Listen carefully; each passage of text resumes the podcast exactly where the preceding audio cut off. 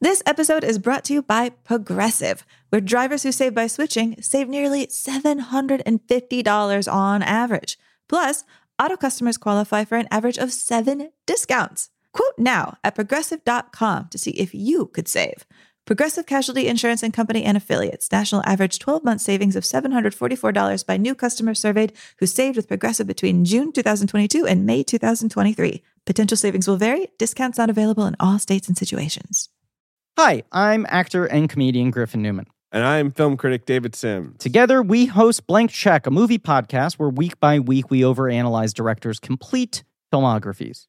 In each new series, we discuss filmmakers who experience early success and are issued a series of blank checks by Hollywood to make their own crazy passion projects. Now, sometimes those checks clear, and sometimes they bounce, baby. We're joined each week by incredible guests, including actors, writers, and directors. So you can follow Blank Check with Griffin and David on Spotify for new episodes every Sunday. Hello there, it's Jameela Jamil. Take a deep breath. Let your breath out slowly to the count of six. One, two, three, four, five, six. Do you feel better? Well, on my podcast, I Weigh, this month we'll be exploring ways to tackle mental health and feel better with guests like Simon Sinek from the Optimism Company, therapist Vienna Pharaon, comedian Neal Brennan, and many more. Listen to I Weigh wherever you get your podcasts. The year is 1994, and suddenly everybody wants a job as a video store clerk. The movie? Pulp Fiction.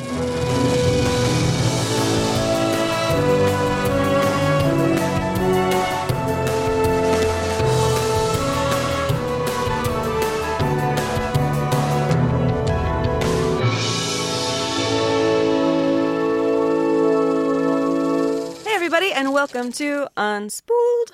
I'm Amy Nicholson, and Paul Scheer will be joining us in just a second because we are going to be talking about Pulp Fiction.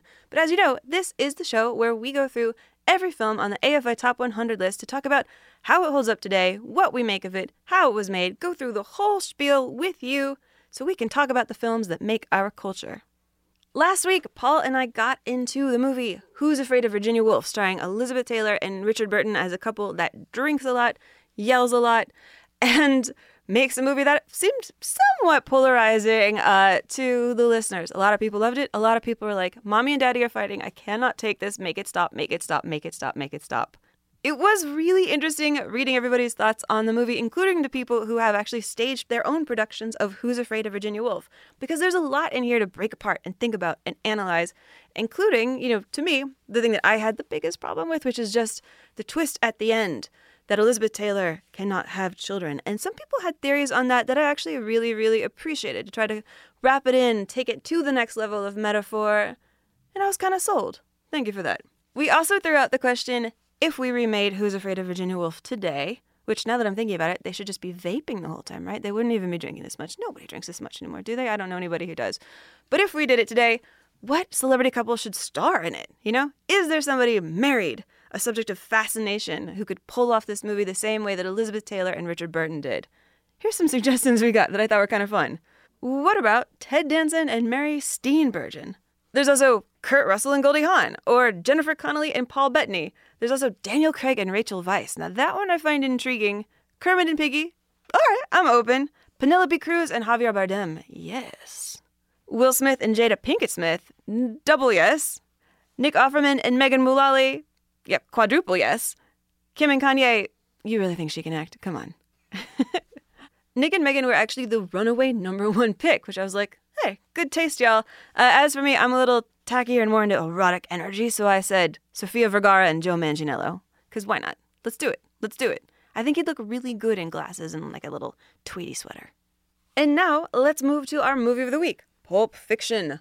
We do not have a guest for this episode, but if you really want to hear Quentin Tarantino talk, a dream guest, well, I've got good news for you because I just launched a three part miniseries for The Ringer called Quentin Tarantino's Feature Presentation, where I sat down with him for a long time and we talked about a lot, including his childhood, including his movies, including everything. It's a really fun show, if I do say so myself. So if you want to hear him talk for a while, we got all three episodes of that launching this week. Now, for our special listener call on this episode, we asked you guys what is in Marcellus Wallace's briefcase. Here's what you thought. What's in the mystery briefcase? the uh, stuff that dreams are made of. Not to be too political, but maybe it's President Trump's tax returns. I think they open up the suitcase and inside of it is a box of wine. Redemption. It's Willy Wonka's golden ticket, of course. The headless remains of Gwyneth Paltrow. Oh, fuck. So what's in the briefcase is two tickets to the 2020 Western Conference Finals, Lakers versus Clippers at Staples Center. It's whatever meatloaf won't do for love. Okay, all those answers are answers very much after my own heart and some of the only things I would ever go on a, a, a bloody chase through Los Angeles for, especially the meatloaf. Come on. And now, let's get Paul in here and get on with the show. The year is 1994, and for the first time ever, Americans are watching Friends. They're using their George Foreman grills, and more than half of them are wearing a Wonder Bra.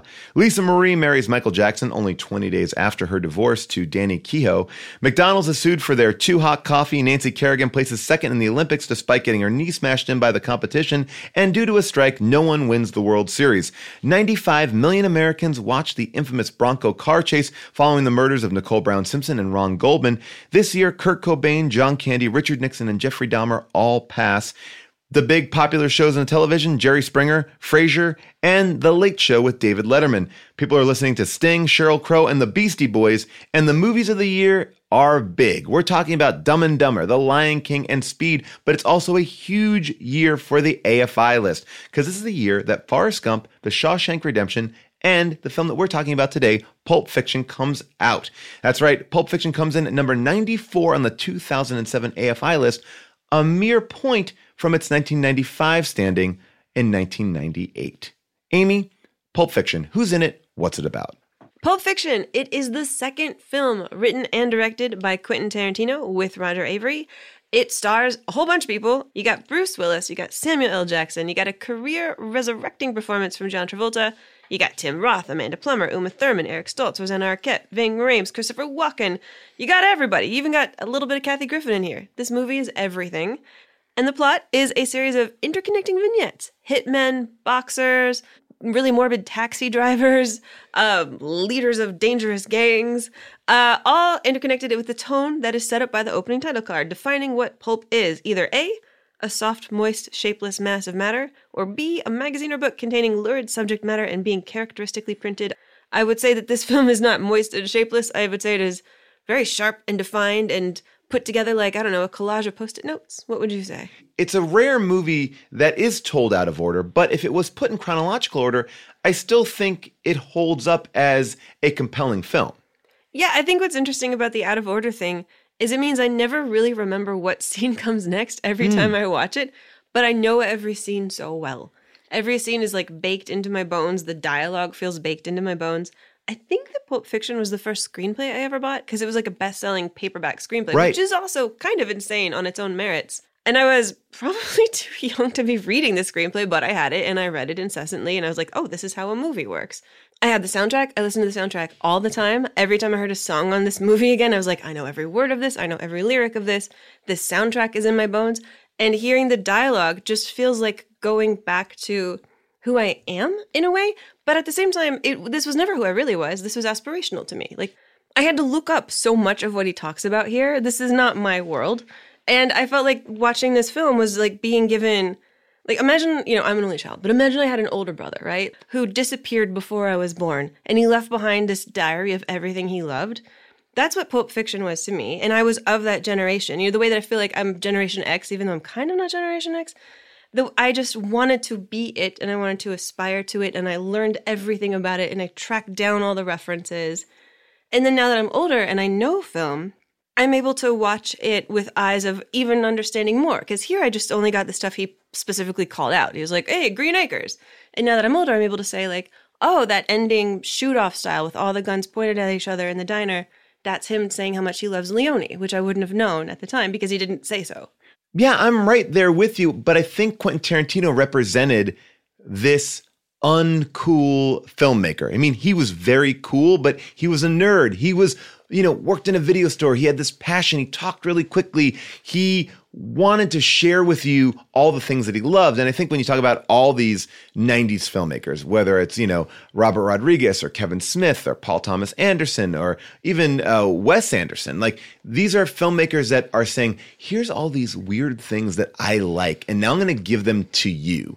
It was like going over a cool friend's house and them showing you something that you've never seen before. And that's how I kind of felt about this movie. And, and even though it's a film I haven't watched in years, when I rewatched it, it felt like, oh, I could quote every line. I knew every music cue. And it, it brings me back to the fact that this was my Hamilton in the sense that I was playing these CDs all the time wherever I was going. I, was, I wasn't listening to any other music. I was listening to Quentin Tarantino soundtracks with those amazing audio clips cut in. It felt so cool. Yeah, although I think what makes Quentin Tarantino so complex to wrestle with is he is a nerd, but he's a nerd who really wants to be cool. And he's a nerd who is therefore made cool through his films. And there's always been something I find kind of endearing and a little embarrassing about watching watching what it's like to be Quentin Tarantino, watching what it's like to be a guy who never had a girlfriend when he wrote the script for True Romance, suddenly be like the coolest guy on the entire planet. And nobody could deal with that well. And I don't think he dealt with it especially well. And it kind of makes me love him a little bit more and also be a little more nervous about him at, in equal parts. You know, I give I give so many of the 70s guys such a hard time. So many of the people who voted on the AFI list such a hard time for loving the stuff that they found revolutionary and not getting past the fact that we don't need it anymore. So watching this film now, I was trying to really be consciously aware of that. I'm trying really hard to not let that influence me when I rewatch this, and I'm trying to notice things like, God, I really do hate some of the cinematography in here. I really do hate the way they light people so that when light hits people's cheeks here, it just sort of blows it out. It looks invisible. Like you could just sort of walk right through it. It's too bright. It's too bright, and it drives me nuts. Well, you know, I noticed something else. I noticed kind of how much Quentin Tarantino has grown. Because when you open up this movie, it's on this Tim Roth monologue. And that uh, is a great monologue, but it's very much a Quentin Tarantino monologue. You could see Quentin Tarantino basically doing every role in this movie. And as a matter of fact, I feel like as he was pitching it, he was doing every role. And and now as I've watched more of his films, he's gotten away from the characters I think stand on their own two feet a little bit more. I mean, it's always a sensibility, but these are monologues that if you were friends with Quentin Tarantino around this time, he probably shared these thoughts with you, you know, and, and, he was in Amsterdam writing this script. That's why Vincent Vega just got back from Amsterdam. He has a point of view about that. He's from Knoxville. That's why Bruce Willis's character wants to go back to Knoxville. Yeah. So I think there's a real interesting thing to see about him as a filmmaker here. Here's somebody who starts off very personal, and now we know where he goes. And you know, from 1993 or 94 or whatever to 2019, he's really grown as this filmmaker and challenges himself. He hasn't made this movie 10 times, but this movie is the Quentin Tarantino movie that I feel like has to be on the list because not only is it, you know, this movie that kind of just resets what we know of movies from the 90s on. But I also think it has the most iconic moments of a Quentin Tarantino film, right?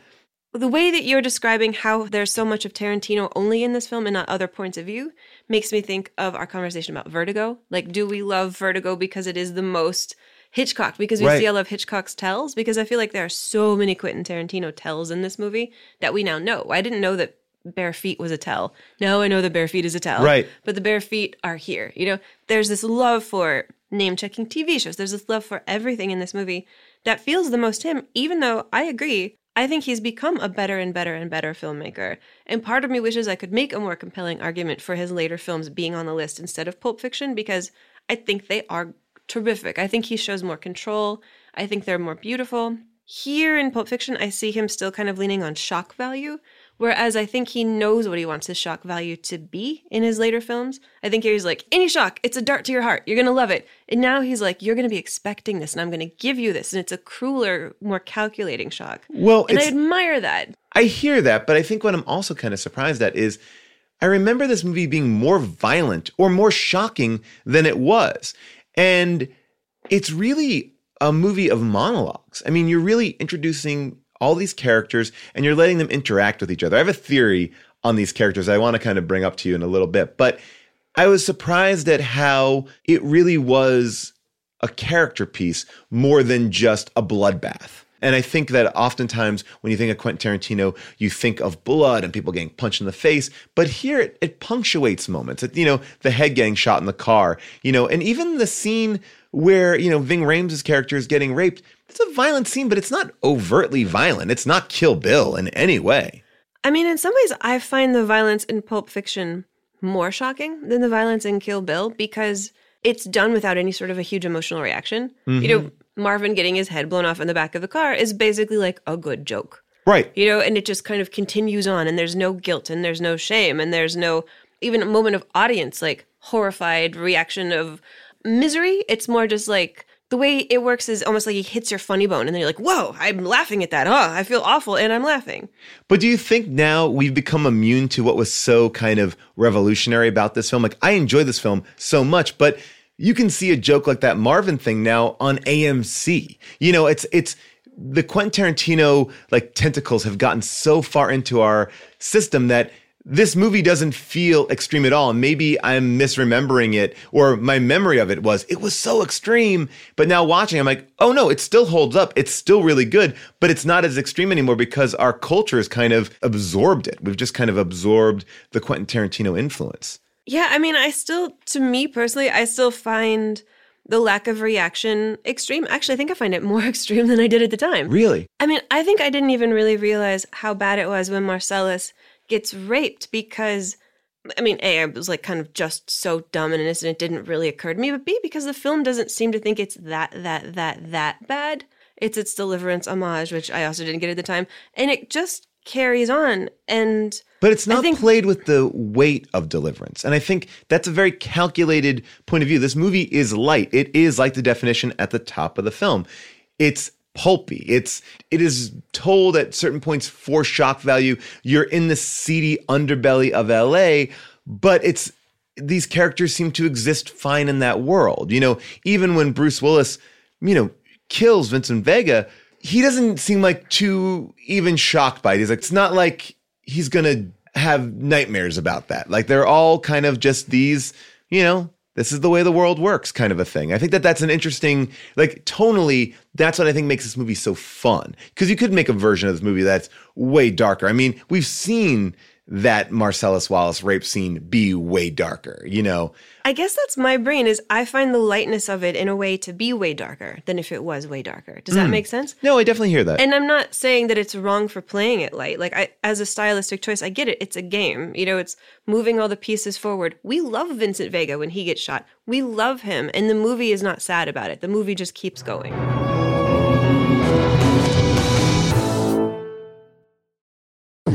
Hey everyone, this is Gil Ozeri. You may know me as the guy who eats food over a garbage can, or my wife's cute little companion with the ass that won't quit. Or you may know me from Comedy Bang Bang. I play Dr. Sweet Chat and Ned Bellinella, the busiest man, or Irving Sardinus. Uh, anyway, I just wanted to say how much I'm gonna miss Scott now that he's dead. What? What do you mean he's not dead? Well, whose funeral was that? What? Who the hell is Gary? Wow, okay, well, I guess I want to wish Comedy Bang Bang a happy 15th anniversary. Wow, I always have the best time on CBB. It is so much fun to do, and Scott makes me feel warm and welcome and extra wet. So here's to another 15 years. Keep listening to Comedy Bang Bang wherever you get your podcasts. Ruba, go do. That's right, Ruba. They should go do it. Yes. They should, Ruba, right? Yes. Shouldn't they? No. What do you mean, no? Yes. That's what I'm saying. Yes, Ruba, go do. That's right, Ruba, go do.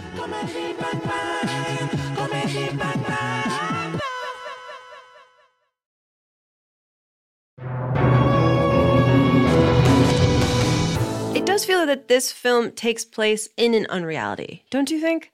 I mean, this is a movie where there are gunshots everywhere and nobody is ever that worried about the cops. They might say they're a little bit worried, but the cops are never really a factor. Even the dude who burst into Zed and Maynard, even that guy, he's a security guard. He's not really a cop.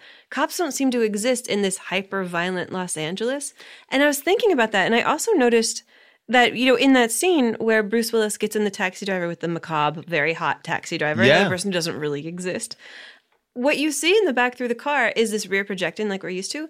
I swear, maybe I'm going crazy, but the rear projection is black and white. It's not even pretending to look natural. It's not even pretending to look like it's reality. Well, it's interesting because it's the same kind of rear projection that he uses for the heroin sequence when John Travolta is driving. It's like it's interesting they do the night scenes in that way, but yet when they're doing the kind of the the most famous opening scene when they're both in the car talking about Royale with cheese, that is you know that's real world. They're just you know they're on a rig. They're going down you know the real street. Yeah, Um, when they get out and then they frame them from the trunk in that all blue background, they just look so, they look like icons. They come into Yeah. the film like icons. it is interesting that you kill this character and you you lose track of characters like Sam Jackson's character really is this you know you come off of this amazing scene with him where I think this character that Sam Jackson plays here defines this next half of Sam Jackson's career. Because if you look at his work before this he isn't that type of guy. And even when you watch this performance it's a slower Sam Jackson. It's it has I don't know a little bit more subtlety than sometimes when you see him in movies doing you know quote unquote a Sam Jackson performance. I love it. I will see Sam Jackson in everything and anything. I think he's actually a great actor but I also think he knows how to play that character that he does. But this movie, I think, sets him on that track. And I think in a weird way, where Sam Jackson has kind of repeated characters like this, Quentin Tarantino has done everything to avoid casting Sam Jackson in a character like this again. And also kind of doing the same sort of tropes that he does in this film. Yeah, I mean, I think Sam Jackson's performance in Django Unchained, for example, is one of the most astonishing, daring performances I've ever seen. Absolutely. And I think what I've been untrying in the last viewing of Pulp Fiction is maybe just maybe because this comes so hand in hand with how young I was when I saw it. The fact that when I saw this movie, I just assumed every single character in it was cool. Right. You know, and I think in a lot of ways he thinks every character is also pretty cool. I mean, by the way, that's But- the recurring line in the movie. Are we cool? Are we cool? Everyone Yeah. is asking, are we cool? But I do think when I watch it now, it's clearer to me that, say, Vincent Vega is not that cool. He's Mm-hmm. at least not as cool as Samuel L. Jackson. You're right. Vincent Vega is not cool. I think the suit does a lot more work for Vincent Vega as being cool than when you see his personality. And I think, you know, that gift that goes around of him looking around backwards and forwards, you know, when he's in uh Marcellus's house, like you see him maybe for being a little bit more dumb now, where back in the day I was like, maybe he's the guy that you identify with more. Yeah, although maybe I, I thought he was smart because I didn't know what a quarter pounder with cheese was called in Amsterdam. I mean, I'm going to play that scene just to get in to start playing scenes. But I will say, I had the hardest time pulling clips for this because I kept thinking to myself, ah, everybody knows this one too well. Everybody knows this one too well. I mean, everybody knows every clip in this film so well. What was harder for me is finding moments of clips that I felt like were actually revealing to the characters. And, and it started to make me think like, oh, maybe I need to just make peace and accept with the fact that these are superficial characters without the depth I think he writes now and just enjoy them for that, which, okay, but let's play the Big Mac clip. But you know what the funniest thing about Europe is? What? It's the little differences. I mean, they got the same shit over there that they got here, but it's just, just there, it's a little different. Example? All right, well, you can walk into a movie theater in Amsterdam and buy a beer. And I don't mean just like no paper cup, I'm talking about a glass of beer. And in Paris, you can buy a beer in McDonald's. And you know what they call a, a quarter pounder with cheese uh, in Paris? They don't call it a quarter pounder with cheese? Oh man, they got the metric system. They wouldn't know what the fuck a quarter pounder is. And what do they call it? They call it uh, Royale with cheese. Royale with cheese. That's right. What do they call a Big Mac? Big Mac's a Big Mac, but they call it Le Big Mac. Le Big Mac. what do they call a Whopper? I don't know. I didn't go on a Burger King. I love the way Sam Jackson says "Le Big in in uh, the French accent, and when I heard that, I was like, "Oh God, that's been in my brain, rattling around my Yeah. brain for two and a half decades." The way he says "Le Big Can I ask you a question about John Travolta in this movie? I don't know if I think he's that great. And it's a very different point of view that I had than when I saw it originally. I feel like he's definitely doing some sort of accent here, some sort of put on on his voice. And then in other scenes, it's not there. It's more John Travolta. And I feel like, you know, we talk about John Travolta now doing these crazy performances. I feel like this movie is kind of splitting the difference of it. I love, I love that scene. I love the scene in Jackrabbit Slims. I guess I'm saying is I don't know if this character is as good as I remember it.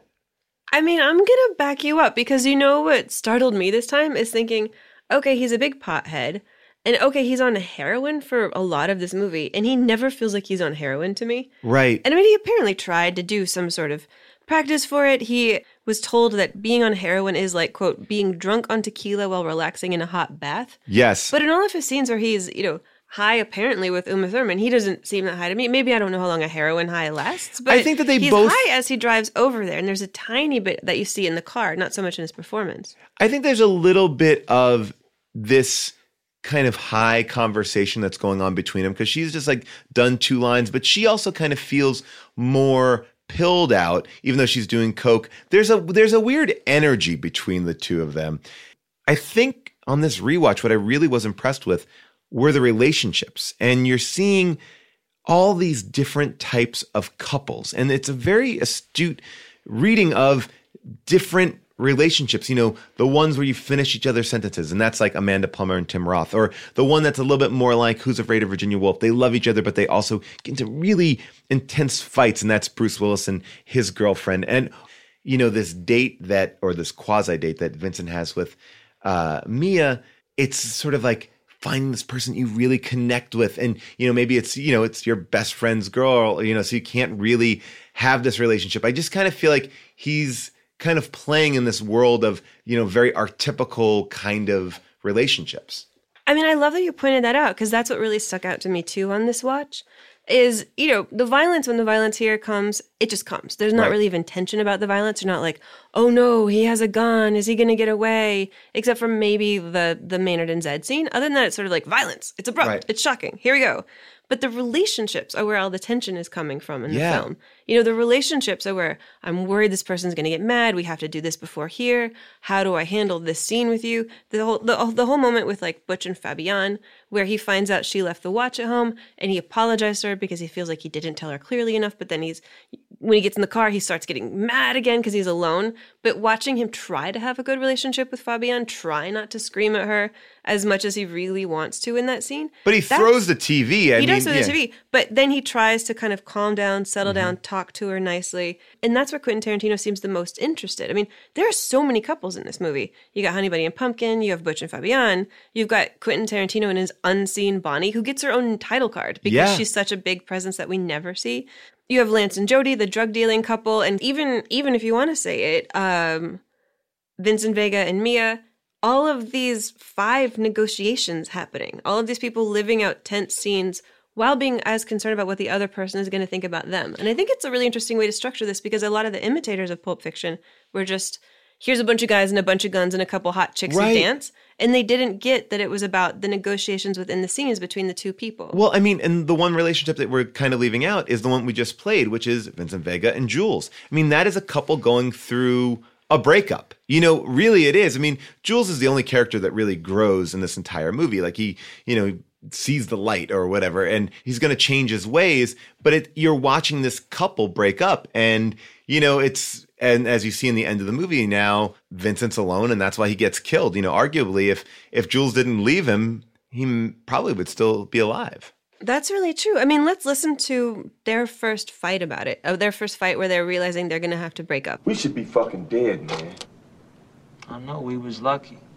No, no, no, no. That shit wasn't love. Yeah, maybe. This was divine intervention. You know what divine intervention is? I think so. That means that God came down from heaven and stopped the bullets? That's right. That's exactly what it means. God came down from heaven and stopped these motherfucking bullets. I think it's time for us to leave, Jules. Don't do that. Don't fucking blow this shit off. What just happened here was a fucking miracle. Chill, Jules. This shit happens. Wrong. Wrong. This shit doesn't just happen. Do you want to continue this theological discussion in a car or in a jailhouse with the cops? We should be fucking dead, my friend. What happened here was a miracle, and I want you to fucking acknowledge it. All right, it was a miracle. I love the way that conversation is even structured because it reminds me of couple fights.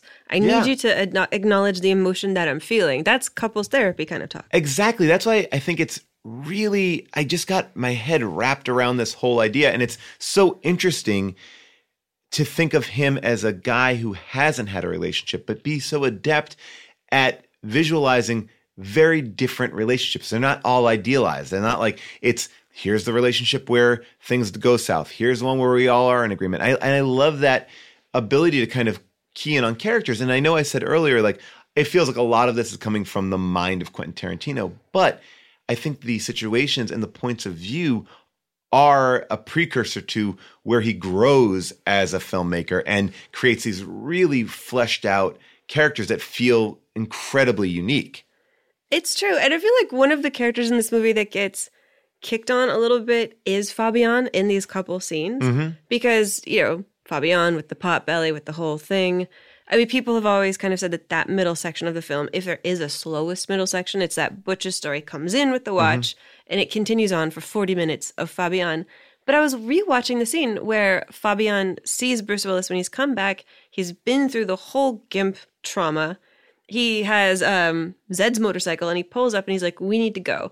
And I feel like a lot of people were like, at the time, were like, Oh, she's so annoying. Why is she asking all these questions? Why can't she just be cool and get on the motorcycle? But she's kind of asking the questions that I think a human being would be asking in this scene. And I admire her for that. And I admire the scene for existing for that reason. Come on, honey. Where did you get this motorcycle? It's not a motorcycle, baby. It's a chopper. Come on, let's go. What happened to my Honda? I'm sorry, baby. I had to crash that Honda. Will you come on now, please? Come on, let's go. Let's go. Let's go. Hurt? No, no, I, I might have broken my nose. It's no biggie. Come on, hop on. B- uh, baby, please, we got, honey, we gotta hit the fucking road. Get on. I'm sorry. Come here, come here. I'm sorry. Mm, so sorry. You were gone so long, I started to think dreadful thoughts. Oh, I'm sorry, sweetie. I didn't mean to worry. Everything's fine. How was your breakfast? It was good. Did you get the pancakes, the No, blueberry pancakes? I didn't have blueberry pancakes. I had to get buttermilk. Oh, Are Oh, you sure you're okay? Honey, since I left you, it is, this has been without a doubt the single weirdest fucking day of my life. Come on, hop on. I'll tell you all about it. Come on, get on. Gotta go, gotta go. Come on. Whose motorcycle is this? It's a chopper, baby. Whose chopper is this? Zed's. Who's Zed? Zed's dead, baby. Zed's dead. You know, I agree with you. I appreciated this relationship a lot more in this viewing. I think I also appreciated it after watching Who's Afraid of Virginia Woolf and the similarities of love, but also frustration and anger. And there's one line in that that scene that I just love. He's like, "I had to crash that Honda, baby. I had to crash that Honda," which is such a funny way of saying it. Uh, and you know, Bruce Willis, who I think is an interesting guy because here's a guy at the height of you know his fame. You know this is bartles and james bruce willis. You know this is you know he's been on moonlighting. He's the star of movies. Oh, Di- he's had a lot of flops right before this. oh really? Okay. I mean, paramount among them, Hudson Hawk. but i think he's still like the biggest actor in this film right? Like Yeah. he's the real marquee name in the sense of he's the big budget guy coming down to the indie world Yeah, I think I think his name being attached to the film got the film another eleven million dollars to put towards marketing, to put towards everything. well because the film only cost 8.5 yeah, yeah. so I think they so- got eleven right up front from international sales because Wow. Bruce Willis was in it. And That- it, I think this is one of my first Bruce Willis movies, to be honest, and I had such a huge crush on him. I mean, this is kind of the perfect Bruce Willis, but it's a little bit more cocky than the more um, vulnerable, diehard Bruce Willis. Um, as someone who is a Bruce Willis connoisseur, but you know, there's a world in which Bruce Willis didn't play this part. It was going to be Matt Dillon, um, which I thought was an interesting choice as well. And I could see Matt Dillon doing this part actually really well. And you could see from Quentin Tarantino's tastes and you know what he likes that that might have been the more Quentin Tarantino way to go. You know, I could see Matt Dillon as a, an MMA fighter before I could see him as a boxer. You think that Bruce Willis seems like a bo- I mean, he seems older than what he would be in this moment. I mean, I don't know. Maybe I'm wrong. I I I see Matt Dillon as being like a low rent boxer. Really? I think Matt Dillon has such a fragile looking face. Interesting. Like, how would you survive in there? I- Maybe I'm, I'm just picturing early 80s Matt Dillon who's like skinny. Oh, okay. I, don't- have really instant recall of what Matt Dillon looked like. And then maybe he hulked out. I think we're more like something about Mary Matt Dillon. Right? This is like a couple years before that. Also, I love how in this first scene in the hotel room where we get to know Fabienne and Bruce, they have that really fun edit where she's brushing her teeth goodnight, and then it cuts to her brushing her teeth in the morning. Mm. And that's just such a lovely little Sally Menke touch. You know, Sally Menke who edited all of his films, and I think is just fantastic here. She does fun things like that. There's transitions that are really old school almost, the kind of vignette black op- with the black hole opening things. Yeah. It's not just abrupt. She's playing, and I enjoy that. I know we asked the people who listen to the show what they think uh, was in the suitcase. Um, I know I teased that I was going to tell you what I think is in the suitcase. Do you have a theory on what's in the th- suitcase? No. And I don't want to know. Really? Uh-uh. Oh, I'm going to tell you my theory. Okay, Can tell I tell you? My theory is it's rock and roll. and this is a theory that I heard passed around to me, and then I realized it was actually something that was passed around on the internet. And I did a little research.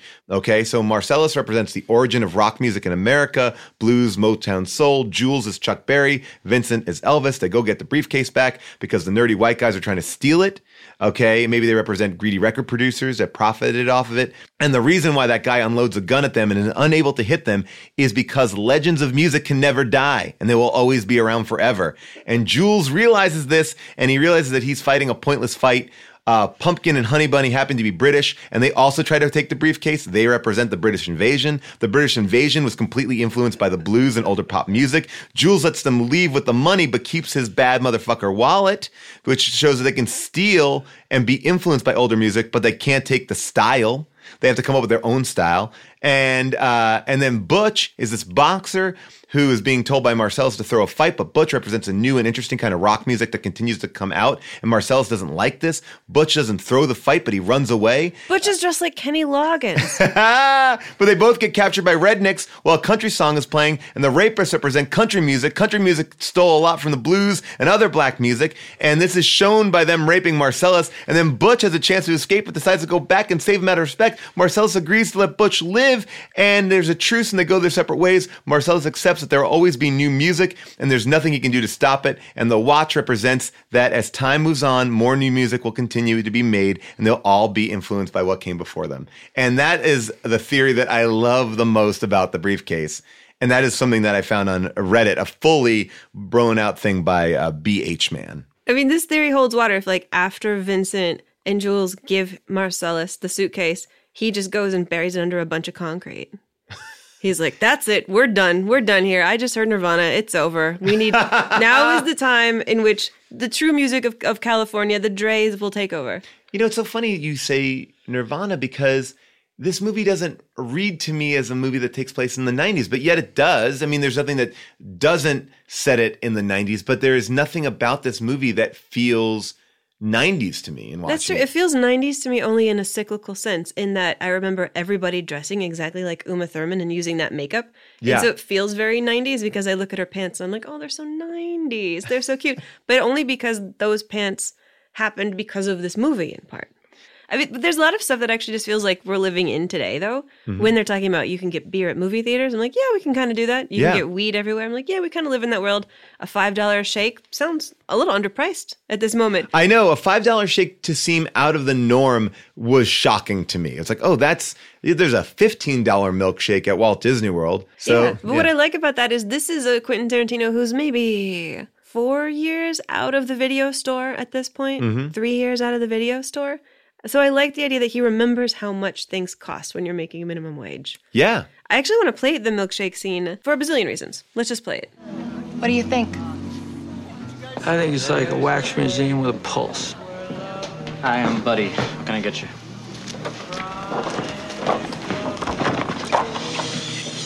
Let's see, steak, steak, steak. Oh yeah, uh, oh, there's Douglas Sirk steaks. Have that. How do you want that cooked? Run to a crisp or bloody as hell? Bloody as hell, and oh yeah, look at this, vanilla coke. What about you, Peggy Sue? I'll have the Durward Kirby burger, bloody, and a five dollar shake. How do you want that shake? Martin and Lewis or Amos and Andy? Martin and Lewis. Did you just order a five dollar shake? Mm-hmm. That's a shake. That's milk and ice cream. Last I heard. That's five dollars. You don't put bourbon in or nothing? No. Just checking. I'll be right back with your drinks.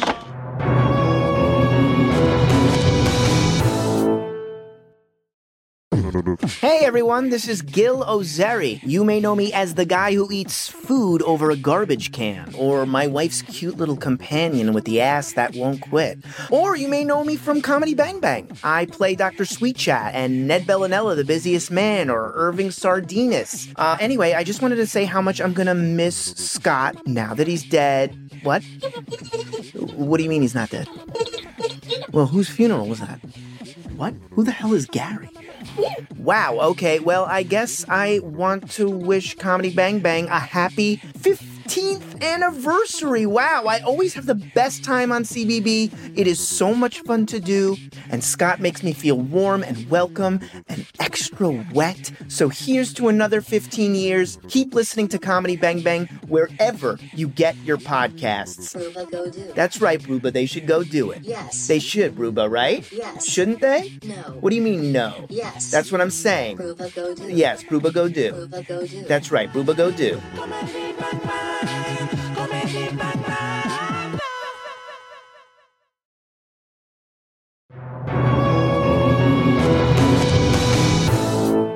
I love this interaction, but what I really am blown away by, and especially now, is Jackrabbit Slims.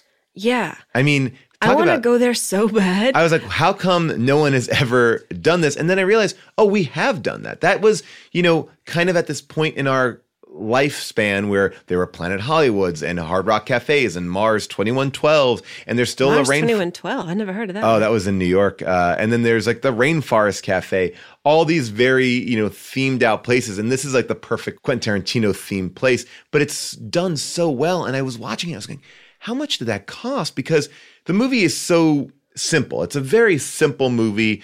Uh, it's a low budget film, but it looks like it cost, you know, $30 million. They spent the most amount of money on Jackrabbit Slims, $150,000 to design it. And, you know, you have uh, Steve Buscemi here in this scene, which is a great kind of callback. There's a couple of, Unrecognizable. He looks so handsome when he looks down and he has a ton of hair. I love it. And, And he's Buddy Holly. And you get, for me, as a Reservoir Dogs fan before I saw Pulp Fiction, it's fun to see all these characters. It was sort of like the way that Preston Sturges brings his, you know, gang of people into each film. It's like Harvey Keitel. Uh, was when he pops up, it's great. When Steve Buscemi pops up, it's great, and obviously Tim Roth. Yeah, I mean, it being that expensive really explains that lovely shot where when Vincent Vega comes in, he walks all the way around the perimeter really slowly, taking Mhm. in all the tables, taking in everything to get back basically where he kind of started from. Yeah. To sit down at the table, just to let us all soak it in. I mean, I want to say also that something about Mia, especially when Mia is so quick to volunteer for the dance competition, Mia kind of reminds me of like the sort of girl who would go up at a karaoke night and sing a super ironic song and nobody would think it was funny. She's Yeah. like up there being like, I'm a Barbie girl, and everyone just goes to the bar to get a drink. you know, they didn't win that competition though. I've heard this rumor and I've heard the disproof of it. Okay. I mean, supposedly there's a little bit on the radio where Yes. they where they, they say that Jackrabbit Slims is looking for the lost trophy. Yeah. I went to that scene. I cranked up the volume as high as I could. I couldn't hear it. Let's take a look right now. Visit the Jackrabbit the next.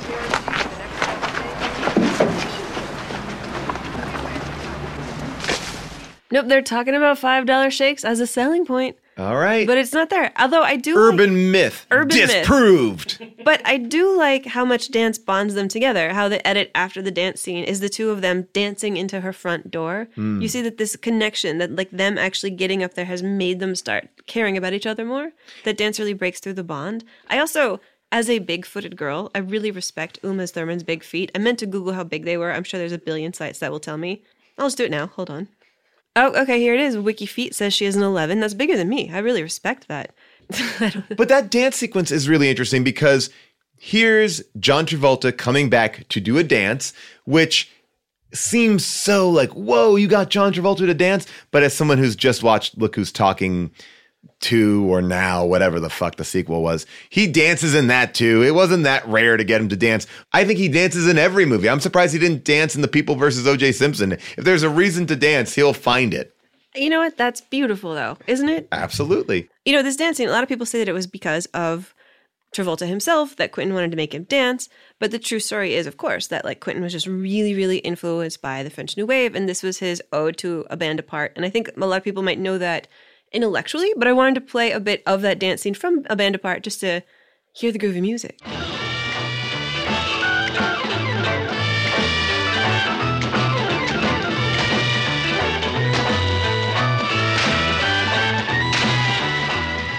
Apparently, uh, John Travolta won a twist contest when he was eight years old. And he still knew all these cool dances. So while they were doing the dance number, he taught Uma all these dances. And then Tarantino just yell out what he wanted them to do. He'd be like, Hitchhiker, Batman. It's a very unique dance. I don't know if this it's an award-winning dance, but but they seem so in sync with each other. And I think this is like the most interesting relationship in the film because you're watching these two people. He saves her life, you know, and I love that deliberation that he's having in the bathroom. Like, I'm just going to have a drink and I'm going to leave and it's going to be fine. And he's just about getting up the courage to even go, I don't even need the drink. I'm going to go home. And it's intercut with her, you know, doing that insane heroin.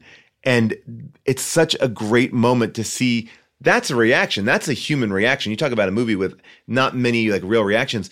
When he actually cares about someone, the reaction is quite big. And I also would say that Bruce Willis, you see a reaction on him and you see how he interacts with his girlfriend, but more importantly, when he's leaving, you see this moment where he like realizes like, I can't leave him down there. And talking about Marcellus now. Yeah. And I'm just saying like, so there are moments where these characters, when their heart is in it, they care, but we're dealing with characters who are heartless. I, mean, Vincent's complaining about having um, somebody keyed his car, and he's willing to crash the car to try to make Uma Thurman get to Eric Stoltz's house a little Yeah. bit faster. By the way, who do you think keyed it? I heard this rumor. Okay. They say it's Bruce Willis. Yeah, because they have that little interaction in the bar. Yeah, like when they're yeah earlier on when they're staring each other down. And by the way, what I like about that shot is the lighting in this bar that they're at is just crazy. I think it's Bruce Willis's face is all red and John Travolta's face becomes all white, and they look like they're printed as though they're on the cover of a Pulp Fiction book. You know, they Mm. have that harsh like three color printing look that Well- I really admire. That's also the same thing you see in the title. You know, which the title is so lunatic. The credits here. Oh, I mean, having love it. Pulp Fiction in one font with yellow and red, and then having the white letters in a totally different font of the cast go over it and having Pulp Fiction get bigger and shrinker and ah, blah, blah, blah, blah. And it makes it almost impossible to read. It's such a strange, weird, enjoyable to me design. No, I love it. It reminded me of like Richard Bachman books. You know, it's like the books that you would look at in the bookstore. You know, they had this like very bold title design with that music underneath it. It just, it, everything in this movie is a choice well made. And I'm sick and tired of these indie movies that are dramedies, that aren't funny and aren't dramatic. I want to see bold choices in independent film. And I feel like this made me really nostalgic for that. Like directors who don't have a lot of money but are doing a lot, you know, and and pushing it to every point that they can, not just making it because it's easy. And there's something really interesting I wanted to play for you. This is uh, home video footage of Quentin Tarantino on the set directing Bruce Willis, and Bruce Willis kind of seeing the future of movies. So take a listen. Someday in the next five years, somebody's gonna take one of these and make a feature film. Oh, I know. Almost did it with with uh, Bob Roberts. Oh yeah, yeah, yeah. No, I know. I, I agree with you. Some some kid, some 17 year old kid's gonna make this killer, drop dead, poorly lit video movie that is gonna be the hippest fucking thing, and then there's gonna be a hundred of them. Oh, I agree with And you. They're gonna cost about sixty thousand bucks. He's not too wrong. Although I think right now, if you want Bruce Willis in your film, his current asking price is $1 million a day. So yeah, but I think Bruce Willis makes an exception. Like, you know, he pops up in a lot of cool stuff. I mean, I think when you're doing like the Bruce Willis cameo, like the Sylvester Stallone cameo, you get that $1 million a day, but you get the guy who's going to also do like Moonrise Kingdom and, you know, not ask for any of that money. That's true. I mean, I think Pulp Fiction has been good and bad for independent film. You know, it is very good in that people started to pay even more attention to it and be like, Yeah. this is where the cool stuff is going to happen. I want to keep my eye on independent film right now. But I also do think it set up expectations for independent film that independent film couldn't always master from that on. Oh, Right. you make a film for $8 million and it'll make over a $100 million in Right. America. And everybody was looking for that and thinking, well, I need guns and I need a movie star. And it, I think people stopped taking a ton of chances for a little bit. I think the types of independent films that were starting to exist narrowed down a little. Well, you get into this groove where you start to chase the money, whereas you're not chasing the talent. Like, I think with Quentin Tarantino, no one expected it to make as much money. I mean, it, it- like this movie, all right, made 213 worldwide. I mean, this my big fat Greek wedding, these are anomalies. Like they're not they're not even what you can expect from a, a regular film. It's just sort of like it captures the right tone, but one person did that great and then you have to just find the other voice and we have to cultivate that. And I think that like somebody like Ari Aster and A24, they're doing that. They're they're not going after what's a hit. They're just cultivating voices and if they can get it in the right position where people can respond to it, great. But if not, they they release a bunch. It's like it's like Blumhouse for independent film. Yeah, I mean, I hope so. I feel like A24, I love them so much and they spend so much money on marketing, and I get nervous that they can't live like this forever. I want to protect them. But I think all they need is to keep on winning Academy Awards and keep on having one or two big giant hits because that will keep them open. You know, it's I mean, to that level, I think there's somebody really unexpected who connects Pulp Fiction to Ari Aster's new film, to, Yeah. to Ari Aster in general, and that is Danny DeVito.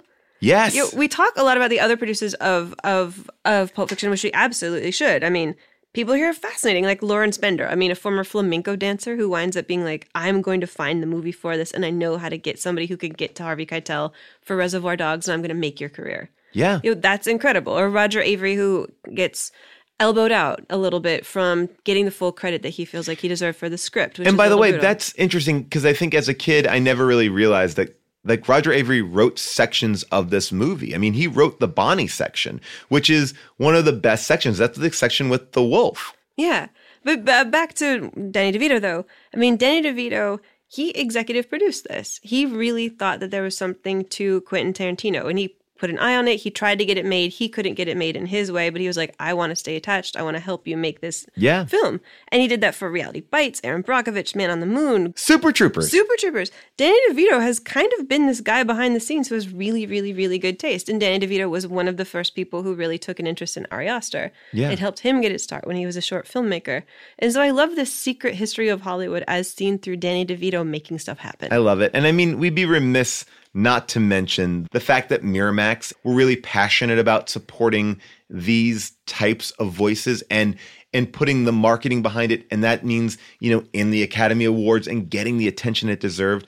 Obviously, we understand now how criminal that system was uh, on a on a few different levels. But you know, this is a person who is making phone calls and getting big name stars to do things that they wouldn't normally do and helping everyone in the space. You know, it's it it's uh it's a complicated legacy for the the Miramax Weinstein company, but they definitely were a big proponent of independent film and interesting independent film. Yeah, I mean, I want to play what happens when this film wins at Cannes. Uh, the award is presented, actually, I think this is kind of interesting, by Clint Eastwood. This is a Clint Eastwood even talking about how the jury went, why the jury picked this film. Then it was, I, I was amazed, it was the European guys on the uh, jury that really started jumping, that turned around, a couple of them turned around and said, that's the best picture, that's the picture of this festival. And I, and I didn't jump, I was kind of still weighing things in my mind, but I said, yeah, boy, it's, it's definitely interesting. And uh, it was exciting, and it, was, it came at a time we needed a little excitement too. It came right after a couple that were uh, lulling there, uh, so it uh, it was uh, it was refreshing. As Quentin Tarantino is walking up, a French woman starts protesting.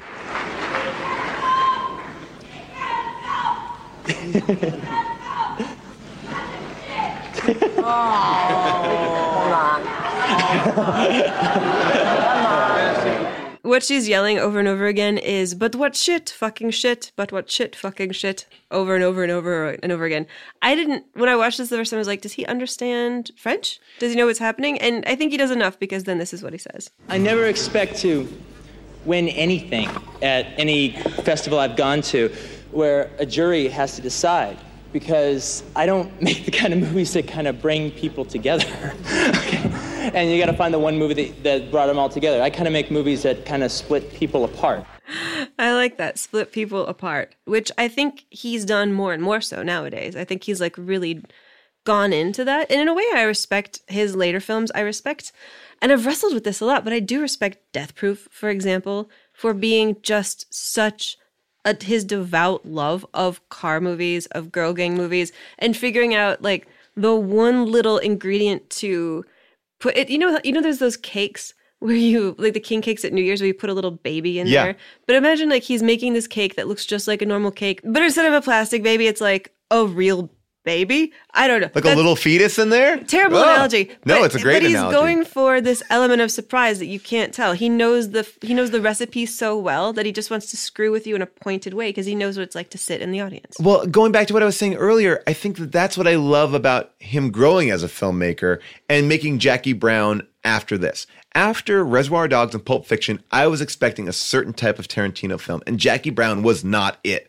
And I've come to really love Jackie Brown, but it's taken me some time to get away from it because I was looking at it as just make the thing that I want you to make more of. And I think he's very conscious of of subverting not only his instincts, but the audience's instincts of him, and then going, and you know what? You're not even going to want to see this, and I'm going to make you love it. Like he brought back a Western in a way that no one had done it, or done a World War II movie in a way that no one had done it. He killed Hitler. He has this alternative history. You know, we have Once Upon a Time in Hollywood now that, you know, is even playing within the world of the Manson family. And Bruce Lee, like, he is constantly serving up what he finds interesting. Yeah, while messing with us. He he kills Hitler because he knows that Hitler doesn't get killed and that we're going to spend most of this movie thinking, but you can't kill kill, kill Hitler, right? That Right. didn't happen. And I think that's what's been kind of fun about watching his revisionist history movies and putting Once Upon a Time in Hollywood in that list of, of revisionist history movies is he wants to figure out how to surprise you even when he's giving you exactly what he thinks you know that you ordered, which is Right. never it. Once Upon a Time in Hollywood is not my favorite Tarantino movie, although I tend to find that with his films I have this like pattern of wanting it to be so so so something that I'm always let down the first time I see it and I like it a lot better the second time I see it. Well, I think that he falls in that same category for me as Kubrick and the Coen brothers. Their movies with age only get better. Like, and I do believe that you come in with heavy expectations. And that's not saying that I don't love a Coen brothers film when I see it the first time, but I love a Coen brothers film like on the third time more than I did the first. And and I think that that is a sign of a great filmmaker too that there's so much there that you can keep on looking at and finding and and seeing. It's almost like you need to have a discussion like this after a movie like that and then go back and watch it again, which is the way that I saw Pulp Fiction. I think I saw this movie 3 times in the theater. Yeah, I mean, although there is, and I think you'll agree with me on this, there is one thing in Pulp Fiction I think has not aged very well at all. Mhm. That has aged terribly. And that to me it was really surprising going back and seeing the original reviews, how few people even mentioned it and how it just didn't seem to register. And that is the use of the N word in the film. Yeah. It did register with a few critics, and I will read some of them, but the majority of people didn't really bring it up or said things like, Mr. Tarantino's audacity also extends to profane, street smart conversation peppered with racial epithets, slurs turned toothless by the fact that the film itself is so completely and amicably integrated. And I have a lot to say on this. I'm actually glad you're bringing this up because, you know, this is something that Quentin Tarantino has been dinged with numerous times. You know, he got into trouble with Crimson Tide when he was like punching up that script and just dropping a lot of N bombs in there. And when I watched it, that scene with Quentin Tarantino, I think is a scene where you really hear it. And Where Jimmy's talking about dead storage. yeah, and I, I, I really was like, oh wow, it really is something that honestly is shocking. Yeah, I think it honestly is shocking. Like we were talking about what's still shocking in this movie, and that, and also the other racial epithets. There's a lot of them Mhm. in this of all different sorts. I mean, it's a movie also that is, like you said, profane. 265 uses of the word fuck, and and I feel like it may be a button that he's pushing. Like, how far can I push it? And it feels to me, especially in that scene with Lance, that he's like, dare me not to say it. Like, it almost feels like he knows that it's not right, and he's like, what are you going to do about it? Like, I feel like there is a almost a defensiveness to it. Maybe that's me being a Quentin Tarantino defender because I do have problems with this. I'm not saying I don't. I'm just saying it it feels deliberate. Do you feel that? Or yeah, I mean, he in interviews at the time he said it was deliberate that he was overusing it to sort of neutralize its power and to try to make it just another curse word, which is something that I do believe that he believes, but I also believe that he did just want to be daring. I mean, to me, I've thought about this a lot, and where I feel is that I think the N word here and the other words, but the N word, I think it's just an ugly mistake. I think that the way he uses it, and I'll single out the dead storage scene, I think that the way he uses it there is really callous, and I think it's exploitative, and I think it's really just unnecessary. You know, especially when it's in his own mouth, because the the line doesn't need it. You know, you could just say "dead guy storage," and I think the scene is fine. I don't think you gain anything from using the word there. But I think that what he got in the theaters in 1994 was just sort of this kind of, I don't know, like guilty snort, gasp, laugh. It's hard to really capture how ironic we all thought we were back then, but this idea of, I can't believe I'm watching something so outrageous. Well, to me, I think one of the things that I'm struck by in that scene is he's using it so many times, but then when you reveal Bonnie, she's a black woman. And I think it's sort of like, well, look, he can't be racist because his wife is black. And and that feels to me like the most manipulative part of it too. It's like, oh, you're aware of this, but yet you're doing this. It, it sits unwell with me across the board. This is Quentin talking to Jamie Foxx about his own childhood and why he felt entitled to use certain words. And the backstory is basically, you know, his mom was 16 when she had him. When he was a young kid, she was living in an apartment with two roommates. Uh, one was black, one was Latinx. And she was dating a lot of men, and a lot of the men were black. And he grew up in these surroundings is sort of the backstory, but I'll let him talk about it. We would get up in the, you know, on Saturday, we'd watch Soul Train at one, you know, and that was, you know, and it was the 70s, so Yeah. everything was cracking. And Yeah. Like, you know, her black boyfriend, you should be going out with this basketball player or this football player, and, you know, they want to bond with the boy. Yeah, right. All right. So their way of bonding with me would they take me to downtown LA and see black exploitation movies. Are you serious? Yeah, I remember saw Black Gunn with Wow. uh, on a date. I, mean, I was on a date. It was like he took me out to have a good time, so he Yeah. bought me a football. Yeah. and then uh, took me to uh, see Black Gunn. All right, with Jim Brown at this That's huge uh, and with the the black audience screaming through the whole damn movie. Like this shit is great. Right, right, right, right, right. And, and black people do talk to the to Yeah. the to the to the to the screen. That's amazing. So here you are, this And, kid. and, and even my, you know, and even but even when I went to school, it was like a, it was a private school that by the time I got there, yeah, it was one of those private schools that uh not a rich rich private Mm-hmm. school, but one of those private schools that actually didn't let black folks in Wow. until like ten years earlier. However, once they they let them in, they took over. yeah, you know how we do. Yeah. You know how we do. We get up in there. We're gonna take it And over. so baby. again, in the seventies, you know, it was like every you know almost everybody you know is pretty much all black except for me. Wow. And so, you know, I I grew up at the height of black culture in the Right. 70s, immersed in it. Right. And I talked that way, Wow. and I had the permission to talk that Yeah, way, but. I didn't ask for permission. I just did it. You just did and it. it was just it was just the way it was. So I feel like to him, he felt specifically entitled to use the word. But, you know, as a white girl who wasn't born then, who didn't know any of these people, I don't feel like I'm the person to weigh in on whether or not that works as an excuse. But I think the problem is, is that even if you believe that all of this reconciles to Quentin Tarantino personally, and that this is just like another example of him putting his brain on the screen, which is what all of Pulp Fiction is. It's his brain on the screen. I think that the issue is that there are definitely white audience members there in the theater who thought that because he did it and because it was cool, that Pulp Fiction gave them permission to do it too. And I think that's awful. And I think what's also frustrating to me is I really do genuinely believe that he wants to be a positive force for black actors and for black voices. And I think that he has written great star parts for black actors. I think he's been very smart in the way that he casts his films. And I think that he does want his films, especially now, especially films like Django Unchained, for example, to confront racism the way that he really sees it. And I think he has matured. And I think he uses the N word differently now, which is, you know, when a character in Django Unchained uses it, he wants you to hate that character. Right. But I think when Jimmy uses it here in Pulp Fiction, he wants you to like Jimmy. well, so and I Jimmy think- is saying it in the presence of a black man. Mhm. Uh, it's presented like, oh, he's not saying this thing. This is Jules' friend. Jules called him up. They are friends. They have this conversation. Jules is not upset with him. And he's, like I said before, and he's married to a black woman. I think it's troubling. I think whenever you make art, you are really held to a higher standard because not that you have to understand how your audience is going to take it and you're not responsible for it same way that Spike Lee wasn't responsible for anyone's actions or the way they were blaming him for that you have to know what you're saying and why you're saying it you know because there isn't that Jamie Foxx interview attached to Pulp Fiction it's just this Exactly. And Jimmy's a likable guy, sort of otherwise. I have to say that I found him to be it. a less likable guy this time. And maybe it's my own awareness of of, you know, the white privilege and the status that I've had in my life that I'm now, you know, as a kid was not that aware that, you know, I was probably much more on the Quentin Tarantino side. Like, yeah, he's trying to take down the power of the word, but now I see it in a different way. Yeah, it's like when you're a very young kid and you learn about freedom of speech. You're, Yeah. or, or you're like a grown ass old Republican man who just learned about freedom of speech. Yeah, no, I think I think it's a thorny subject, and uh, Yeah. and I I do agree with you. I don't think it ages well.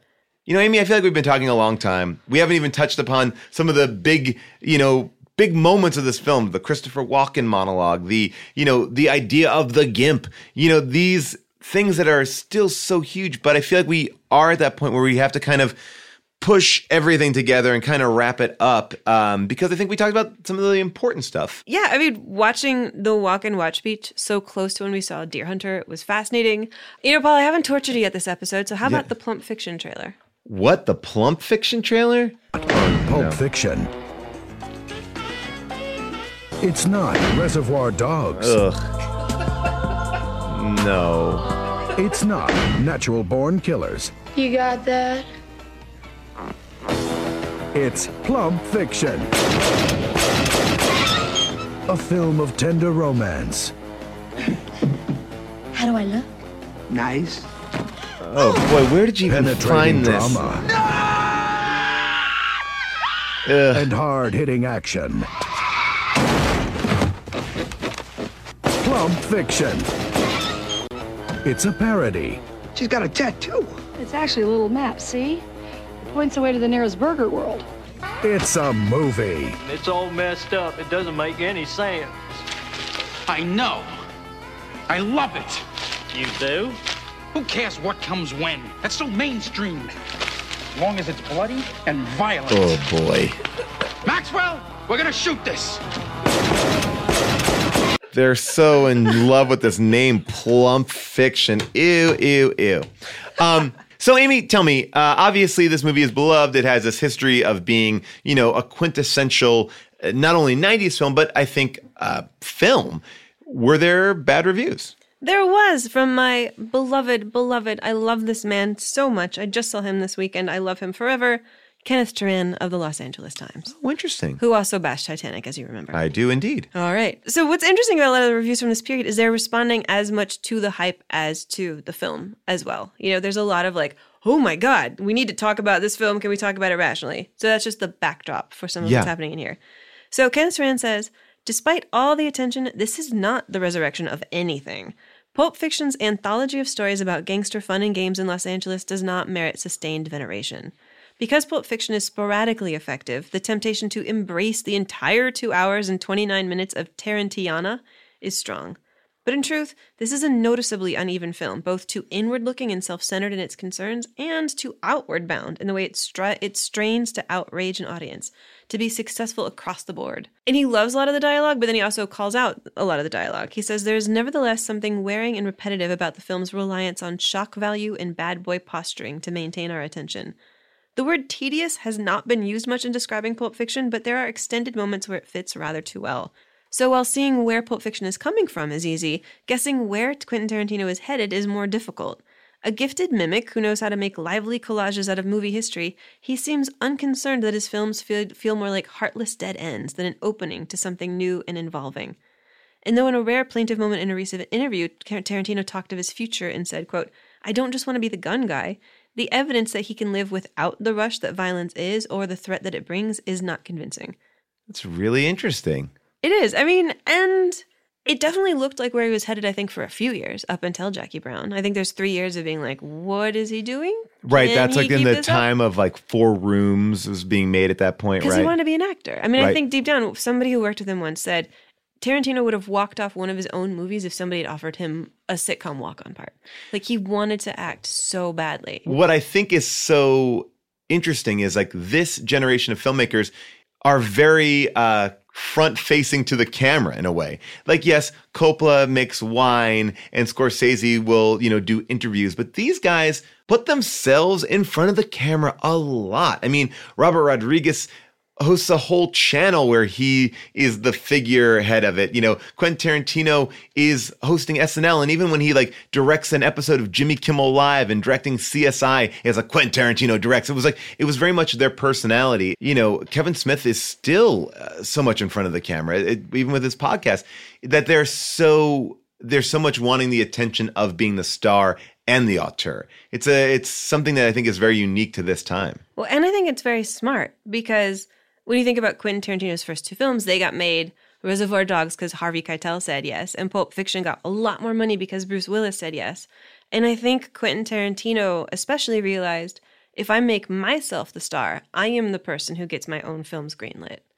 And I think he wanted to put himself forward as a brand and not just be hidden. You know, there's a lot of movies of the 80s that I really love that are, of, you know, questionable skill, but it's hard to name the directors of them. Like, who directed, and now I'm going to name a lot of films that I love from the Yeah. 80s as a child, but like, who was the director of Troop Beverly Hills? You know, or who was Right, the exactly. director of Don't Tell Mom the Babysitter's Dead? Right. You know, there's a lot of films that just disappeared where you didn't know who made them. I actually know a little bit about this because I was looking it up recently, but the guy who directed don't Tell Mom the Babysitter's Dead, a movie that I do deeply still love, is the same person who directed everything. He directed 101 Dalmatians, Mr. Holland's Opus, Three Musketeers, Mighty Ducks. He directed Bill and Ted's Excellent Adventure. He directed Critters, and nobody knows his name. And I will tell you, it is Stephen Herek.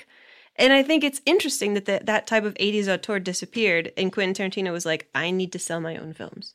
But isn't that just the difference of a director for hire and someone who is uh, an auteur? You know, don't tell mom the babysitter's dead is just a director for hire. It's like it it it doesn't make a difference. Ten people can make that movie. You know, it, it's it's made through a studio system. You know, where here, you know, you talk about Spike Lee, you talk about uh, you know Quentin Tarantino, Kevin Smith, uh, Jim Jarmusch, Wes, Wes Anderson, all these people. They're making things that are uniquely them. You could, and then I think that's why there's so much hubbub about Tarantino making Star Trek. It's like, what? What do you mean? Like, what is that? Like, what would that even be? Because it would cease to be Star Trek and it would become a Quentin Tarantino movie. He doesn't know how to make Don't Tell Mom the Babysitter's Dead. That is true. And I guess that's why it was worth it to him to lose his friendship with Roger Avary over being able to say in the credits, written and directed by Quentin Tarantino. So, what happened there? I mean, basically, the story is just that they worked on this together in Amsterdam with Roger being under of the understanding that it was going to be a co-screenwriting credit. And then at the last minute, Tarantino called him up, or I think Tarantino and Tarantino's people called him up, a couple calls, and they're like, "It needs to say written and directed by Quentin Tarantino, and you can get a story by credit." And just pretty much period, the end. And I think it really dinged their friendship. Even though Roger Avary was a guy who had known him since the video store days, but that auteur idea, written and directed Right. by, you know, Right? Yeah. I mean, yeah. Sometimes And- I think we sacrifice too much to that. Yeah, well, I think you know we are in a town that celebrates us. For all the talk of independent film and and pure vision, you know, we want to hear the story of the lone person who did this thing all by himself. And you know, the Danny DeVitos are in the background. Everyone's in the background because we only want to think of Quentin Tarantino leaving a video store with a script, getting all these actors, making this movie, and doing it all by himself. And you know, and that's and that's the you know when it works you're this hero you're the best person in the world but that's i mean that's a narrative that we love to tell in hollywood i mean it's it's no one helped you Here's to the Danny DeVitos. I agree now amy i know the answer to this but is there simpsons There are a bunch of Simpsons. Uh, this is from a Simpson episode from 1996. It's called 22 Short Films About Springfield. It's an episode where The Simpsons tries to do the intercutting of many characters and seeing everything that happens. And it doesn't put its pulp fiction inspiration directly on the line until halfway through. And you get scenes like this one. You have Chief Wiggum, you have Snake the tattooed dude, and they're at Herman's Military Antiques. And then Milhouse and his dad come in. As soon as Zed gets here, the party will begin. There he is now. Who are you? Uh, can my son use your bathroom? You gotta say yes! Okay, but be quick. It's in back. Uh, so, uh, n- nice store. Uh, you know, when I was a kid, this used to be a pet store. yeah. Right over there against that wall, it was the cutest little. Get in the corner. Hey, Dad, can we get this, please? Oh my gosh. And Milhouse knocks them out with what do you call that thing? A mace? A mace. He knocks them out with a mace. i love that So, Amy, this giant conversation comes down to this. Do you believe this film belongs on the list? It's hard for me to imagine a world where it's not on the list.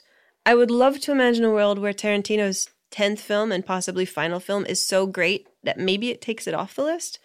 But then again, there's kind of no denying what an impact this had on the style and tone of films evermore after, on the on the idea of films with completely non-linear structures. Although to be fair, Citizen Kane did it. Yeah. So, you know, it's not totally revolutionary. We got Citizen Kane at number one holding down the fort for like, hey, remember when you can tell a story in all sorts of different parts and the audience has to put it together? This movie is a part of me. And yet I don't know if this movie's long for the world, to be honest. That's really interesting because I feel exactly the opposite. I mean, I think one of the things we always say about this show is are they really as good as people say? Do they hold up? And how have they influenced the films that we watch today? And I think that this film does every one of those things. Its influence is gigantic.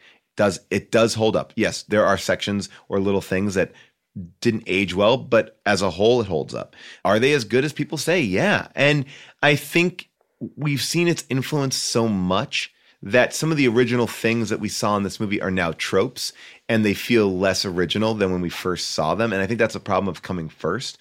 But that should not be taken against him because I don't think anyone has done it really that much better than Quentin Tarantino. And I think that like he still sets the bar. Like those conversations set the bar and they're so unique. And when I see other people's conversations, it feels like I'm watching people try to do Quentin Tarantino, not be the next Quentin Tarantino, if that makes sense.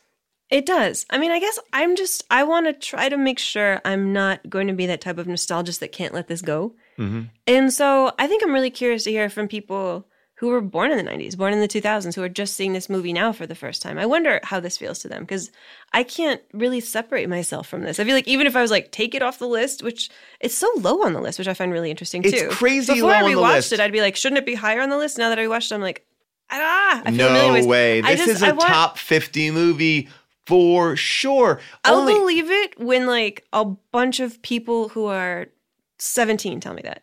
okay. 18 tell me that. Well, I mean, but then those 17 and 18 year olds also have to tell you that, you know, Gone with the Wind belongs on this list. You know, it's like we can't just judge this movie because we're familiar with it in the context of that. I mean, there are a lot of movies on this list that don't probably resonate to people that were born in the 2000s. I mean, how many people in the 2000s have watched Citizen Kane? It, it- I think it's a little bit of an unfair thing. I think we're looking at it from the point of view of saying, well, this is of our time. Are we just being, you know, nostalgic for it? But this list is nostalgic for a lot of stuff.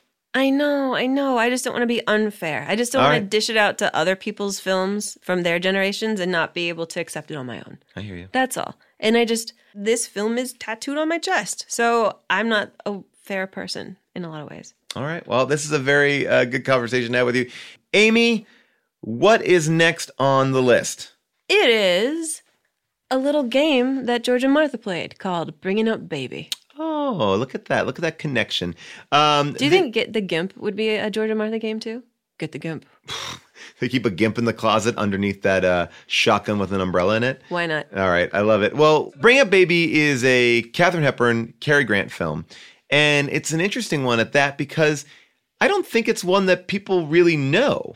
Um, and we wanted to go back to one of our classic questions. What is Bringing Up Baby about? If you've not seen it, give us a call at 747 666 5824, 747 666 5824, and tell us what you think, just based on the title alone, Bringing Up Baby is about. And you know what? If you want to Google the image of the poster, you can do that too, because I don't think it's going to reveal that much. All right, we will talk to you next week for Bringing Up Baby.